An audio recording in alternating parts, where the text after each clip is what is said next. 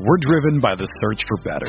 But when it comes to hiring, the best way to search for a candidate isn't to search at all. Don't search, match with Indeed. Indeed is your matching and hiring platform with over 350 million global monthly visitors, according to Indeed data, and a matching engine that helps you find quality candidates fast. Ditch the busy work. Use Indeed for scheduling, screening, and messaging so you can connect with candidates faster. Leveraging over 140 million qualifications and preferences every day, Indeed's matching engine is constantly learning from your preferences, so the more you use Indeed, the better it gets. Join more than 3.5 million businesses worldwide that use Indeed to hire great talent fast. And listeners of this show will get a $75 sponsored job credit to get your jobs more visibility at Indeed.com slash BlueWire. Just go to Indeed.com slash BlueWire right now and support our show by saying that you heard about Indeed on this podcast.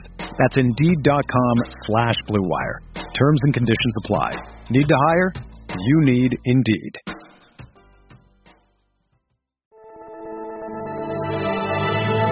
Blue Wire. Welcome back. It's the Big Blue Banter New York Giants football podcast. I'm Dan Schneider, joined as always my co-host Nick Pilato. Today we got a special show for you. It is the one, the only Mark Schofield joining us for the third straight year. This has been in back-to-back years our most downloaded podcast, our most listened to podcast, and it doesn't surprise me. Mark Schofield, in my mind, is one of the best, if not the best, quarterback all 22 film evaluators, and that's what this podcast has been all about. That's what this podcast is all about, breaking down the film. And more importantly, it's about the number one topic surrounding the Giants, Daniel Jones. If you don't believe it, then you haven't been following the NFL. You need a good quarterback to win in this league, in my mind, and in a lot of other people's minds.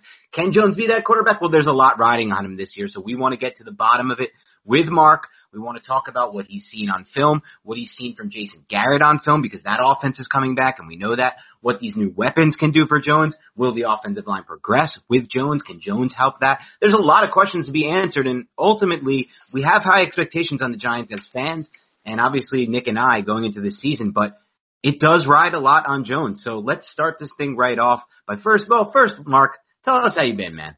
I've been good, guys. Dan, Nick, it's great to be back with you guys again for I guess, like you said, the third year in a row. It's been a nice little summer. It's summer has actually sort of winded down a bit. We are now into August. We get actual NFL football. We're recording this Monday afternoon. We get the Hall of Fame game Thursday. So we got training camps underway. Pads are getting put on and we're starting to actually talk about positional battles and things like that rather than, you know, will Aaron Rodgers come back or not. So we're actually getting true football things to talk about, which is always fun. But it's great to be back with you guys you know, I did spend my weekend watching some more Daniel Jones yet again to get ready for the show. So I'm excited, I'm pumped, and I'm ready to go. That's great to hear, Mark. And uh, you know what? I think we'll start with the positives. All right. So we both, Dan and I, saw aspects of quarterback play that Jones kind of improved on in 2020, specifically how he manipulated middle of the field closed safeties to find backside one on one matchups. And I'm, we feel Golden Tate did a solid job with that, but he's no longer here. Did you see that same thing from Jones? And what else do you think Jones improved on in that lackluster season that was 2020? Absolutely, and I, I think you know an example of that was a throw he made on a backside in breaking route against the Rams. I forget exactly the you know the timestamp on it and things like that, but you started to see that ability to attack between the numbers, to attack between the hashes, to like you said, Nick, be able to move that middle of the field post safety with his eyes in those middle field middle, middle of the field closed situations. We're seeing at the NFL level the battlefield between offenses and defenses right now seems to be what can a team on the defensive side of the ball show too high pre-snap and dare the offense to run the football.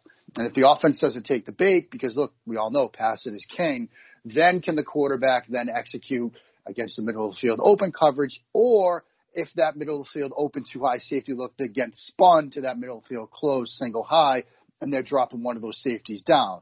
And in the moments where Jones sort of saw that rotation last year, he was much better at reading that, at deciphering that, and making the right decision with the football. Like you said, at times, sort of throwing that backside one on one, you know, Golden Tate at times. I'd expect we'll see a lot of that from, you know, Kenny Golladay in the season ahead. And so that's going to be a critical part of his development going forward because I do think, you know, studying this game, thinking about this game, seeing where teams are trending on the defensive side of the ball, the ability to sort of read that middle of the safety open versus closed coverage situation and make the right decision and attack in the middle of the field is going to be critical for his continued development. And we all know, look, if you're a defensive coordinator, if you can take a spot of the field away, you're making it much tougher for the offensive coordinator, for the quarterback to execute their game plan.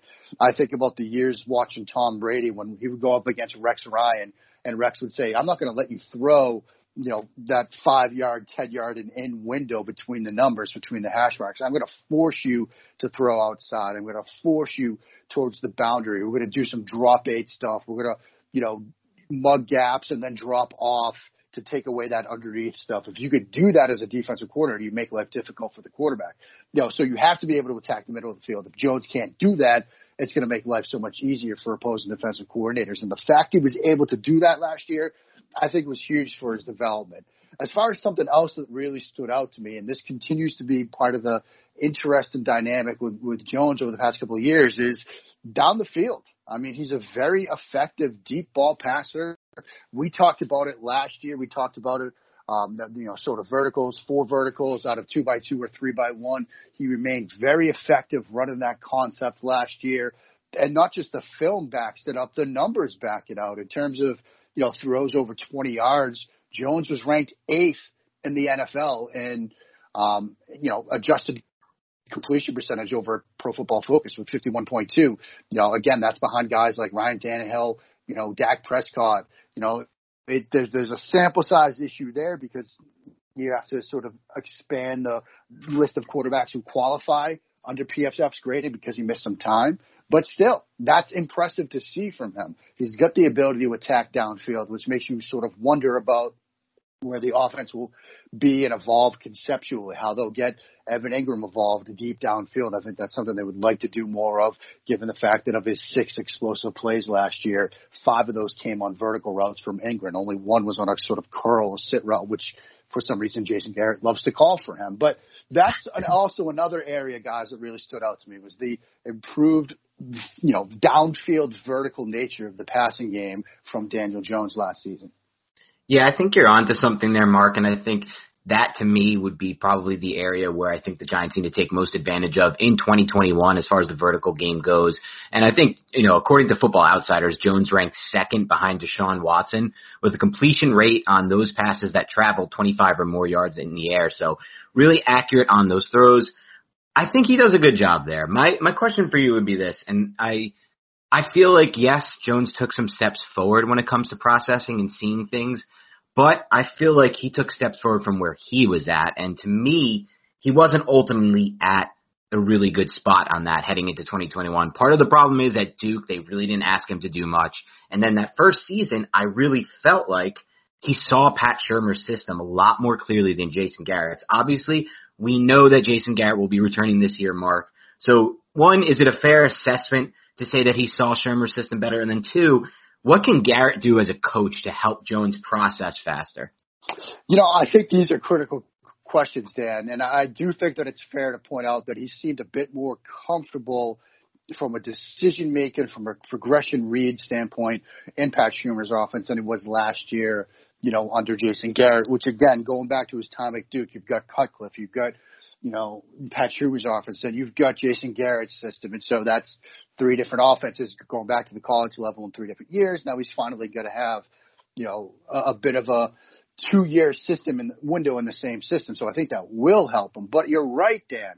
You look at his interceptions, whether it's, you know, the interception that he threw, he had a couple against Tampa Bay where it's, you know, the decision's late, the ball is late, the throw is late, and everything sort of just goes haywire from there. Or, you know, you look at the stick route that he got picked on by Fred Warner against San Francisco. Again, there's that stick concept to Evan Engram. It keeps popping up when you talk about bad plays from the Giants last year. But that's a simple, you know, it's Meg man everywhere he goes on the backside because it's a three by one look, and then it's a soft zone cover three look to the front side. It's a simple read and throw. You know, you get that soft zone. You know he's going to turn away from the linebacker. You got to get the ball out quickly. The only reason it gets picked is kind of because he waits. And well, Fred Warner is pretty good, but that's a throw that he Eric Kendricks picked him off the year prior. So there, you, there you have a clear example of him same concept, same coverage, same route, same throw, and he's still not reading it quickly enough. So he's gonna have to get faster. You know, the deep deep stuff downfield is great and all, but when you start studying offenses, you know, offenses that are good tend to have a balance between trying to get explosive plays in the passing game and sort of trying to sort of just keep on schedule with concepts like stick, like tosser and quick game, things like that. And so you have to have that balance. So it's great that Jones has the downfield stuff, but on third and four, and you need to move the change, you've got to be able to read and throw. And so he's got to get better. What can Jason Garrett do to help him? I mean, first, I think there's the things that you can always sort of rely on motion, pre snap movement, all the things that give you information before the snap. I've talked before with you guys about that decision making window as a quarterback, right? Say it's just three seconds from snap to throw. Maybe it's 2.5. Maybe it's 2.2. If just, if those 2.2 seconds are all you're relying upon for getting information, you're to be behind the eight ball. If you can somehow get information before the snap, whether it's going empty and seeing who lines up across from the running back, whether it's sending a receiver in motion across the formation and seeing who trails him, whether it's some other means of getting information from the deep from the defense pre-snap, you need to have that because that expands your decision making window. If that 2.2 seconds gets to be sort of five seconds because of pre-snap movement, eight seconds because of pre-snap movement, and you get gathering that information before the play even begins, you'll make a better decision. So, you know, motion and pre-snap movement. I know I sound like a broken record when it comes to it, but I think you have to incorporate it because it's such a great way to give information to your quarterback. And then, of course, there are the route concepts themselves. We know things that Jason Garrett likes to run, but, you know, concepts that are both familiar to Daniel Jones, whether it's verticals or some of the other stuff that he was running at Dukes, spot, stick, Ohio, or, you know, go flat, you know, but could still stress a defense regardless of coverage. And build it into that routes or at least plays that have an answer for the defense regardless of what they throw at you. So, you know, we talked about middle field open, middle field closed. Well, you've got a concept, a, a half field read system where if it's middle field closed, you're reading the left, middle field open, you're reading to the right. You just, you know that pre-snap. Kirk Cousins had a, a presentation earlier this summer. Actually, it was in the winter right before the draft through Huddle, where he talked about those half field, middle field, open, middle field, closed reads how it gives you information. So you you don't have to worry so much. Oh, do I do I know which version of quarters this is? Is it stubby versus stump? No, I just know there's two safeties, so I'm reading the right side of the field. Or there's a single safety, I'm reading the left side of the field. So given Daniel Jones concepts that have an answer for whatever defensive coverage gets thrown at him, and he doesn't have to worry so much about what specific coverage it is. Just middle field open, middle field closed. That will help speed him up as well. We're driven by the search for better. But when it comes to hiring, the best way to search for a candidate isn't to search at all. Don't search, match with Indeed. Indeed is your matching and hiring platform with over 350 million global monthly visitors, according to Indeed data, and a matching engine that helps you find quality candidates fast. Ditch the busy work. Use Indeed for scheduling, screening, and messaging so you can connect with candidates faster. Leveraging over 140 million qualifications and preferences every day, Indeed's matching engine is constantly learning from your preferences, so the more you use Indeed, the better it gets. Join more than 3.5 million businesses worldwide that use Indeed to hire great talent fast. And listeners of this show will get a $75 sponsored job credit to get your jobs more visibility at Indeed.com slash BlueWire. Just go to Indeed.com slash BlueWire right now and support our show by saying that you heard about Indeed on this podcast. That's Indeed.com slash BlueWire. Terms and conditions apply. Need to hire? You need Indeed. This is the story of the one.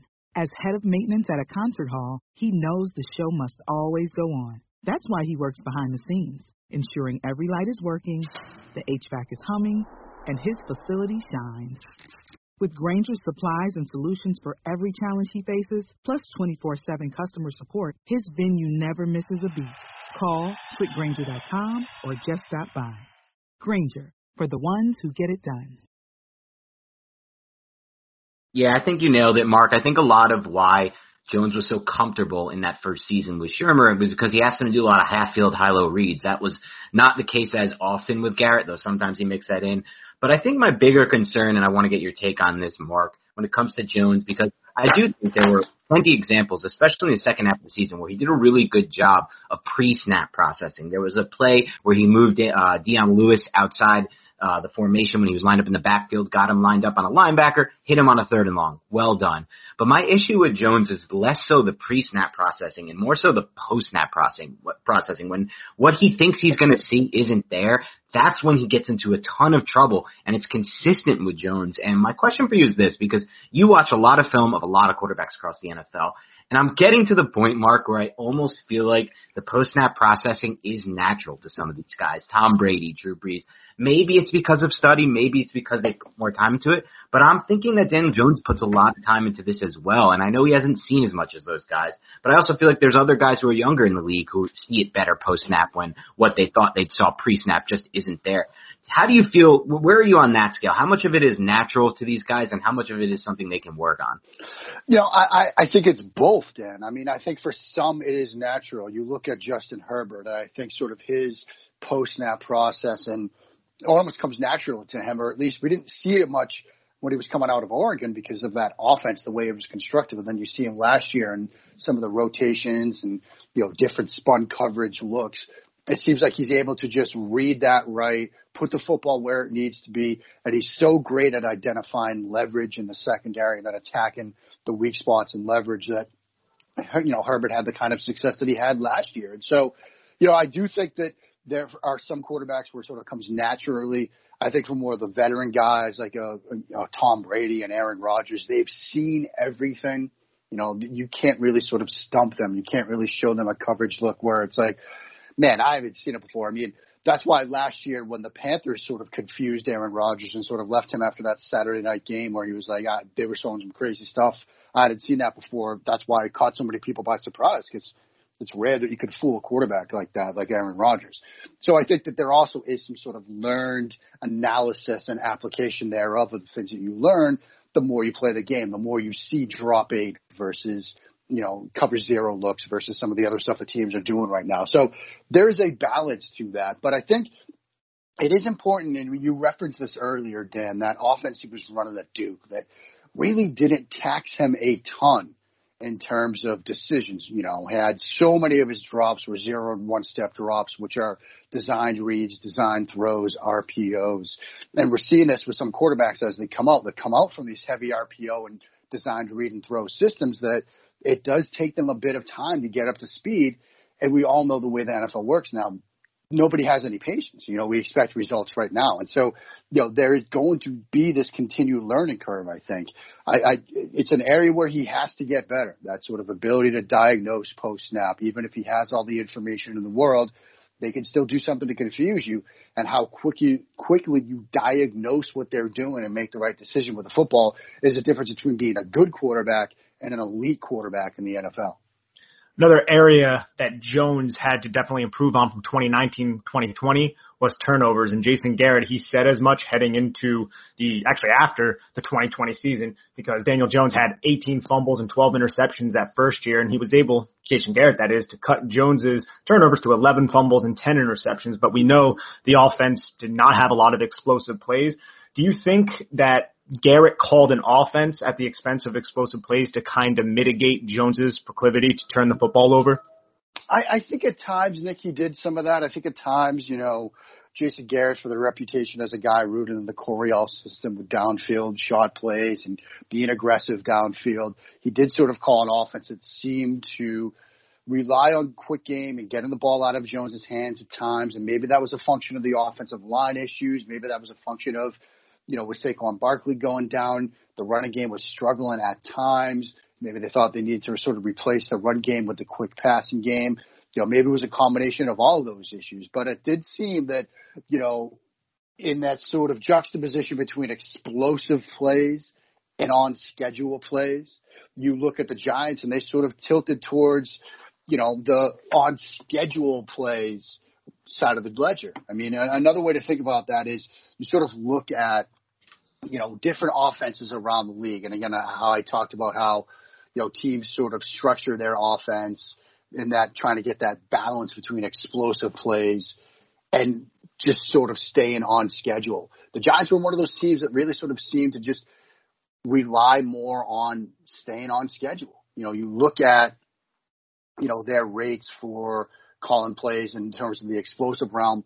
It was more on schedule stuff. And it, this is something that, you know, I've just gone through the Sports Info Solutions data challenge, and this is something that my group sort of looked at was teams in terms of, in terms of explosiveness versus that on schedule stuff. And the Giants were one of the teams that really seemed to try to stay more on schedule. And it goes to the idea that rather than looking downfield for big plays, they wanted to minimize turnovers. They wanted to minimize mistakes. Perhaps they wanted to minimize that offensive line as much as they could. And so perhaps that explosiveness was the sacrifice that was made towards trying to stay on schedule, keep the football, and avoid turnovers. Now that makes a lot of sense, and we all know the offensive line has been shaky. We're hoping for an improvement this year with Will Hernandez being the uh, being the elder statesman at 25 years old. And I would say one thing with regards to that. I think that's a lot of phil. It's a, it's, it goes back to a lot of a philosophical discussion. To me, I think whenever you're in offense and you're going to kind of, I don't know if I want to say like, if you're going to put these explosive plays on the back burner and have your idea of staying on schedule, I think it does limit you a lot as an offense. And I will say this with regards to that and Nick's going to get to this in a second with regards to their two areas they struggle the most, which is the red zone, which we want to talk to you a little bit about, especially because they've been working on so many red zone drills already, and training camp seems to be their biggest focus so far.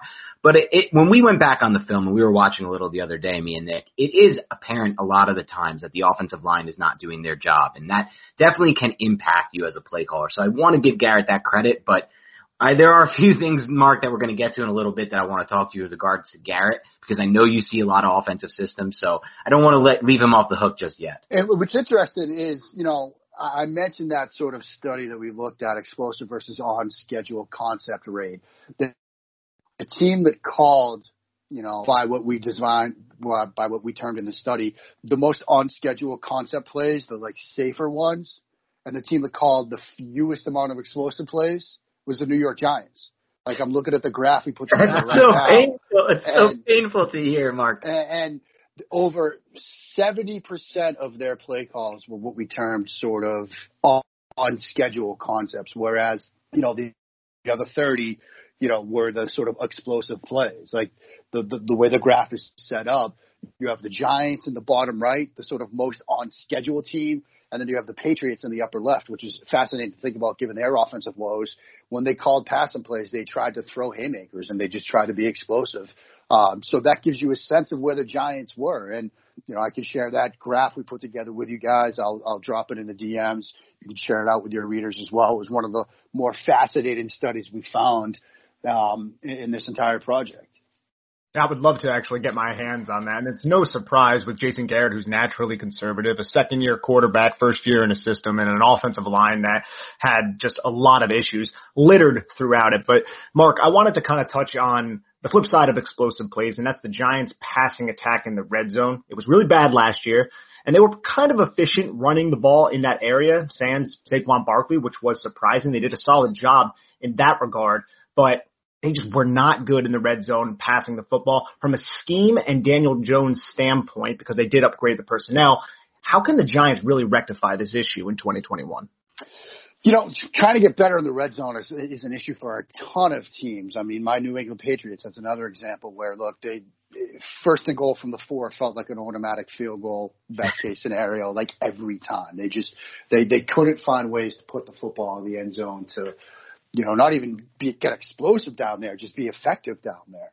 And I, I do think that for the New York Giants, you know, some of the run game stuff like you talked about that will certainly help. I do think the addition of Kyle Rudolph that gives you two, you know, even if Rudolph is not going to give the Giants a ton overall, I think that's an area of the field where he could certainly be a huge help for this offense. Is down in the red zone because Rudolph isn't the best blocker ever at tight end, but he's gotten better at that throughout his career. You know, the time I've spent studying him, he's gotten better in that regard. And so certainly if they decide to go 12 personnel down there with Engram and Rudolph on the field, you can have Rudolph be that inline guy and make it almost a big 11 if you wanted to with Engram in the slot and give yourself the opportunity to still run or pass based on the defensive look. So I think the addition of Rudolph will help. Obviously, you know, one thing that Jones has done, you know, here and there is make plays with his legs. You think back to his first start against Tampa Bay and the game winning touchdown with his legs. You know, he's going to have to pick some spots where if he doesn't like that look when he drops back, make something happen with his legs. You know, take advantage of the athletic ability he has. I do think getting Saquon Barkley will help because he'll also give you that run pass option down there. He's an effective receiver out of the backfield. And this is the, the, the red area is a a part of the field where I do think Kadarius Toney, you know, he's being brought along slowly because of COVID and things like that. But I do think this is an area where he could be very effective because you you watch him and how he was used at Florida. You could do some things with him out of the backfield. You could do some things with him in sort of the short area, these option routes, those quick change of direction routes, which are obviously critical down in the red zone where things happen so much faster, where you just need a little bit of space to make something happen. I think Toney can be a big part of what they do down in the red zone. Even if he's not a huge weapon, say between the 20s, he could be a pretty good weapon for New York 20 and in. It's so funny, Mark, because you legit like just look at the script that we have written of questions and you just kind of answer a lot of the questions as you go through. You have this real knack for doing that. It's actually really, really impressive because my next question was about uh, that's that short passing attack of the Giants 2020 offense and how without Barkley, the running backs actually had as many drops as they did missed tackles in the receiving game last year. So it was really, really ineffective. And I wanted to actually pick your brain to see if Kyle Rudolph, Kadarius Toney, and a healthy Saquon Barkley can really actually enhance that short area between, you know, five yards of the line of scrimmage, the passing attack. And if you think Jason Garrett has the capability of really maximizing plays in that area since he does kind of have a conservative offense. I mean, Dan and I have been talking about the Texas combination with Saquon Barkley for so long, and I feel like we haven't really gotten to see that. At least last year he wasn't there. We didn't really see that route combination, but we love the angle route. Do you think Jason Garrett will be able to do that with Kadarius Toney and some of these new personnel that they added? I hope so. I mean, I, I wrote over uh, Big Blue View after the Toney, the Kadarius Toney pick, the different ways that you know Florida used him in the creative ways that you could get Toney involved in the passing game, whether it's in the backfield on wheel routes, whether it's those in the slot, you know, quick crossers where he was very effective one of the things I liked most about his game was his ability on that sort of shallow crosser to find soft spots, to find holes and underneath coverage, sit down versus zone. Obviously, we know he has the ability to run away from man coverage. Then, of course, you know, option routes, juke routes, and things like that. So I put this article together, and pretty much every comment or response to it on Twitter was Jason Garrett's never going to do that. He's too conservative. so I understand where Giants fans' heads are at on this. I do think, though, that you know, anytime – an offensive coordinator or you know defensive mind and a head coach or an offensive mind, excuse me, head coach gets a new weapon like that, they're going to want to try to find ways to get them involved. And I I do think that you know Garrett will find ways to get Toney involved to be that sort of short, quick game type of option. And I don't want to rule out Kenny Golladay in this respect as well. One of the things that I loved about Golladay um, when I was studying him in preparation for free agency was he seemed like that you know, effective weapon to all levels of the field. And obviously the stuff he can do in the deep passing game gets the headlines and the attention. But I also loved what he did working between the middle of the hash marks, over the middle of the field, and even you know in the quick game stuff on slants, on pivots, on you know shallow crossers. He's very effective on those routes as well.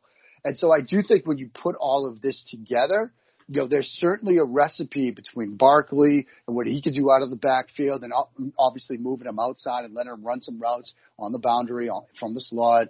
You know, the addition of Toney, the addition of Golladay, and even particularly down to the red zone, getting Kyle Rudolph involved, they can have a bit more of an efficient passing game when they need to. It's just I would like to see more balance from this offense on general. Again, I go back to that ratio, you know, basically like 70-30 on schedule versus explosive. I'd like to see that be maybe 60 40, 55 45. You know, try to be, you know, effective when you need to be, explosive when you can be.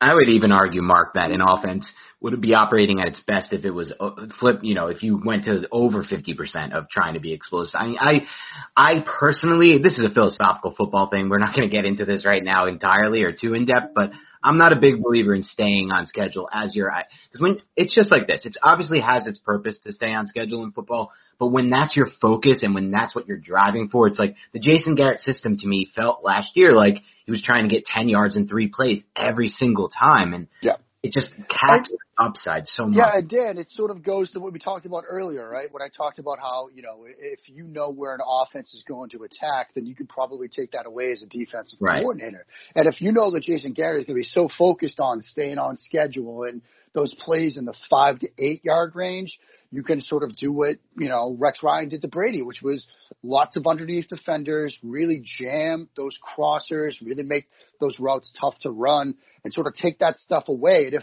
you know, Jones has to then throw over the top by default or towards the boundaries by default and create explosive, t- explosive plays out of nothing, you're doing your job as a defensive coordinator. So I think it sort of ties into that earlier discussion where if you're so on schedule, you know, focused. And if you're so focused on that area of the field, it's going to make you easier to defend. And once you're easier to defend, it's say some curveball gets thrown at you, Daniel Jones gets sacked because Andrew Thomas is B, and now you're in a second and like 15, and then it's just yeah. even more difficult for you to create explosive plays because you're not used to creating them. Yeah, exactly. And Mark, I want to also actually bring up something about blitzes because Jones tended to struggle specifically against defensive back blitzes last season. Do you attribute this more to Jones having tunnel vision and not seeing that creeper, which results in him not throwing hot and just not being aware of it? Or would this be a bit more on that play side offensive tackle or tight end not communicating that disguised blitz?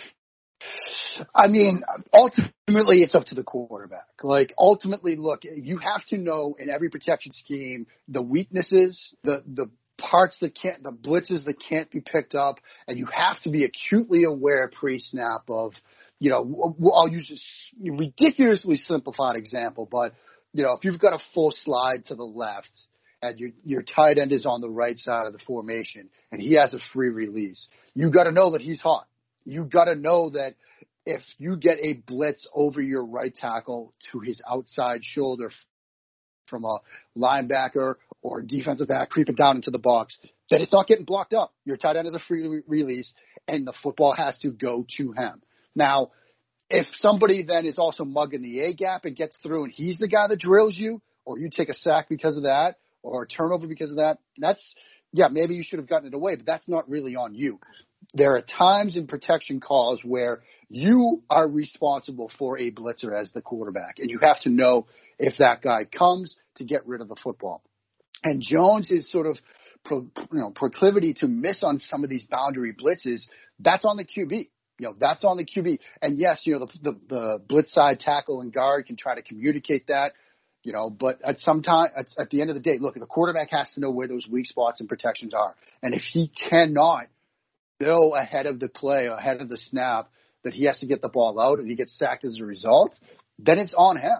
You know, and you know there are failures going back to last year up front that have led to some sacks and some turnovers and some bad plays. But plays like that, those are on the QB. Yeah, and Mark, and that I actually wanted to get into a little bit of the system stuff with you, but that leads me to something else I wanted to ask you about before that, and you kind of did a nice job transitioning it. I think last season without Barkley, it's kind of become an accepted narrative heading into this year that, you know, defensive coordinators played the Giants so differently without Barkley. And now that Barkley's back, they can't just sit in those two high looks and play zone and force, you know, Daniel Jones to beat them. But ultimately there were specific game plans where even if Barkley was in the game, we saw it against the Steelers, we saw it against the Tampa Bay Buccaneers, we saw it to some extent against the Arizona Cardinals and to some extent against the Ravens, but most specifically against the Bucks and the Steelers, where it doesn't matter who the running back was because those defensive coordinators had no respect for Daniel Jones. They were blitzing him early and often. They were sending defensive backs. They were sending different types of players from different directions and he did a poor job, in my opinion, of really diagnosing them. In some spots, he actually did see it, but then he he seemed a bit rattled, and his throw was off target and off bounds. Do you feel like, with regards to that, Saquon Barkley is going to make a massive difference there, or is that something Daniel Jones specifically has to improve on? You know, I think Barkley and having him back will help. You know, because obviously you might want to do things a little bit differently. You're not going to really sell out and blitz if you're worried that Barkley's going to get, you know, hit you on a draw play or something like that. But this is another area where ultimately Jones is going to have to get better at that. He's going to have to get better at blitz recognition, blitz awareness, getting the football out of his hands on time, in rhythm, even when you're getting blitzed. As a quarterback, you should love it when you get blitzed. Like that's a chance for a huge play. You know, there, there's often this idea that you know, some defensive coordinators have, you know, blitz the heck out of a young quarterback. And with Jones, it certainly worked. But I'm often of the mind where if, you know, the young quarterback starts showing that he's going to be able to execute in those moments, then you're going to dial it back because what you're really doing is you're giving him an opportunity to make a simple read and throw. Think back to sort of how this conversation began, right? We talked about how do you speed up Daniel Jones from a process and standpoint. One of the ways that that gets done artificially is if you blitz him and he has to throw hot, decisions are out the window, progressions are out the window. You're throwing the tight end hot. You're throwing you know, some, some, you know, Bruce Arians, for example, his hot routes are often just shallows working from the backside. So you might, if it's a play like that, you might just be thrown right to Kadarius Toney on a shallow route. Your decision making is out the window. So these are moments where Jones could theoretically be a much better quarterback and the kind of quarterback that everybody hopes he could become because the decision making is thrown out the window. I'm getting blitzed. This is where it's coming from. I'm throwing hot. Boom. We're done. I'm, you know, dusting myself off and getting ready for the next play, but we just picked up 15 yards. And so this is an area where he can improve, where he should improve, and where he needs to improve if he's going to have that year three lead. So all these improvements is, are something that Giants fans are just hoping for right now, Mark. And you know what? In the off season, there have been a lot of comparisons to Josh Allen being equated to Daniel Jones just from the sense of a year two to year three type of jump. But the physical ability of Allen seems to be much better than what Jones can offer, despite the fact that Jones is a pretty darn good athlete as well. But do you believe there's any possibility that Jones can take a monumental step into, let's say, the top 10 in this third season? I mean, I think it's possible. I mean, part of the problem is, you know, when you start putting together, say, top 10 quarterback lists, there, you know, there's 10 good ones out there. There's 12 good ones out there. I mean, so, you know, he's going to have to be doing some leapfrogging to get in there. But I do think, you know, keeping it more macro focused, there's certainly the potential for that year three leap. You've got the second year, second straight year in the same offense for the first time since college for him which I do think will help. One of the reasons, you know, and there are many reasons, there are myriad reasons why Josh Allen took his huge stride last season. You could point to Stefon Diggs, and there's certainly a parallel there. You could point to the work that Josh Allen has done himself, and Daniel Jones is certainly doing the work in the offseason as well. But it's the consistency from the offensive coordinator spot. There's a reason why Brian Daboll is a head coach and waited. It's because the consistency in the offense has allowed Josh Allen to get comfortable. You know, comfort, comfortable quarterbacks are effective quarterbacks. And, you know, I've said this, Quincy Avery, who's a quarterback coach, he said it a ton. You know, more comfortable you are in the offense and the people around you in the system, the better you're going to be as a quarterback. So I think the stability in offensive philosophy from, you know, last year to this year is going to be a big reason why you could see that leap. Yes, there are other reasons. You know, I mentioned Stefon Diggs. You know, getting a nice weapon for Josh Allen seemed to help him. They went out and got Kenny Golladay. You know, you looked at improvements on the offensive line. They finally had some stability and consistency up front for the Bills. Maybe we actually get that from the New York Giants this year. And so there are other reasons why you can expect them to perhaps take that year three leap. But I think the biggest is just having that consistency from last year to this year with the playbook, with the designs, with the concepts, with the reads, with the hot reads and things like that. Let's not forget, you know, we just saw the Tampa Bay Buccaneers win a Super Bowl, but Tom Brady, one of the best quarterbacks of all time, said that it wasn't until like late in the season where he started really feeling comfortable with the playbook. You know, even just with calling plays. You know, right. and that's Tom Brady. You know, so that just is an example of, you know, and yeah, he's, he was in a Patriots offense. It was basically the same from his rookie season until he left. I mean, you look at playbooks from that first Super Bowl run to the most recent ones, there's a ton of similarity there. But it just tells you that that knowledge base, that comfort base in the offense, it means a ton for a quarterback, whether it's Tom Brady or Daniel Jones. Yeah, I think you nailed it. And I think if he does take that year three leap, it will look a lot more like the leap Baker Mayfield took last yeah. year than the one Josh Allen took last year. And ultimately, and this is for another conversation, you'd have to ask yourself, is that a ceiling that you want to bank on long term and pay a lot of money your cap to long term? All of those things, like what's the ceiling in the NFL? And I think Baker will do a good job at answering that this year. So the Giants will kind of at least have a little bit of a blueprint. If Jones can get to that Baker level this year, you kind of see what that looks like going into, you know, after the season. Can the Browns make this Super Bowl run or are they just a team that makes the playoffs? And loses to the Patrick Mahomes of the world. But I, I want to let you go, Mark. You've already given us so much of your time, but I did want to talk to you a little bit about this. So we got to ask you at least one question specific to the system. So, cause I, and I ask you this, Mark, because I know that you've evaluated a lot of quarterbacks on film, and that means you've evaluated a lot of different offensive play callers on film. Nick and I really only have a chance to evaluate Jason Garrett and Pat Shurmur before him. So one of my biggest, you know, qualms with this Jason Garrett system is I feel like there are so many routes that are breaking back toward the line of scrimmage when you really should be designing more routes that are breaking upfield or toward the sideline. And I also feel like there's just so few times where Jason Garrett's play, specific play calling and specific route combinations put safeties in conflict, which is something Nick and I have t- talked about all offseason. The Giants need to do a better job of put, putting safeties in conflict. Is this just how we feel because we're watching one system, or have you, have you kind of you know having seen all these different systems? Do you feel like the Giants kind of fall into that a bit? No, I, I think you guys are right, and I mean let, let's just use Evan Engram as the example. I mean, how many routes do you see Evan Engram running? You know, where it's stick or it's curls or it's a you know a comeback route where you know if he catches it it's maybe a 10 yard gain if he breaks a tackle, but that's probably going to be it. But then you see the six explosive plays that he had last year. Five of those were vertical routes where he's going downfield and, like you said, Dan, sort of stressing the safeties because, you know, when you start thinking about again where this game is being fought right now, traditionally, you know, past seven or eight years, it was oh, you're trying to get guys into space, whether it's guys in the flat or guys just out of the backfield and get your your playmakers the football in space. But now I think you're seeing up the seams and trying to attack those safeties, particularly if they're going to stick in these single high looks, put that safety into conflict, make him make a decision. You know, run Evan Engram on a dig in front of him, put Kenny Golladay on a post behind him, and see which one he dives on. That sort of Mills or Portland concept if it's coming from opposite sides of the formation, like in Portland or Mills if it's the same side but you've got to find ways to stress those playmakers at the third level of the defense. That's how you generate your explosive plays. And if we get back to that concept of on schedule versus explosive, if you up a couple of more of those play calls and put those guys into conflict, you're going to have success. Think about their first, I think it was their first touchdown last season. It came on one of those dig post combinations against a single high look. Safety dives down on the dig the backside corner doesn't replace in the middle of the field quickly enough, and you get a touchdown on the post route over the top. When you're putting players on the defensive side of the ball into conflict, good things happen. So that is something that I think Jason Garrett needs to do a better job of because you start watching offenses like obviously like Kansas City and the different ways that they put defenders into conflict. Even Tampa Bay, Bruce Arians, we know he's a vertically minded, you know, offensive coordinator you know, Byron Leftwich is vertically minded as well. They will put guys into conflict downfield, whether it's verticals, whether it's other different route concepts that really sort of stress those safeties.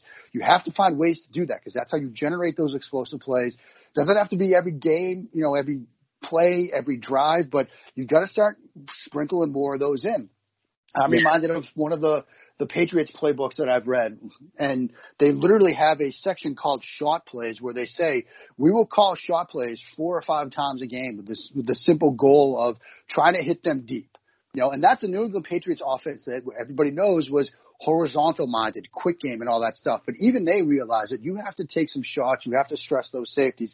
If you're not, they're going to start creeping down, and it gets us back to that you know that discussion about you know, if the defense knows where you want to attack, they can take it away. If you're not doing stuff to stress those safeties, you're playing into that defense.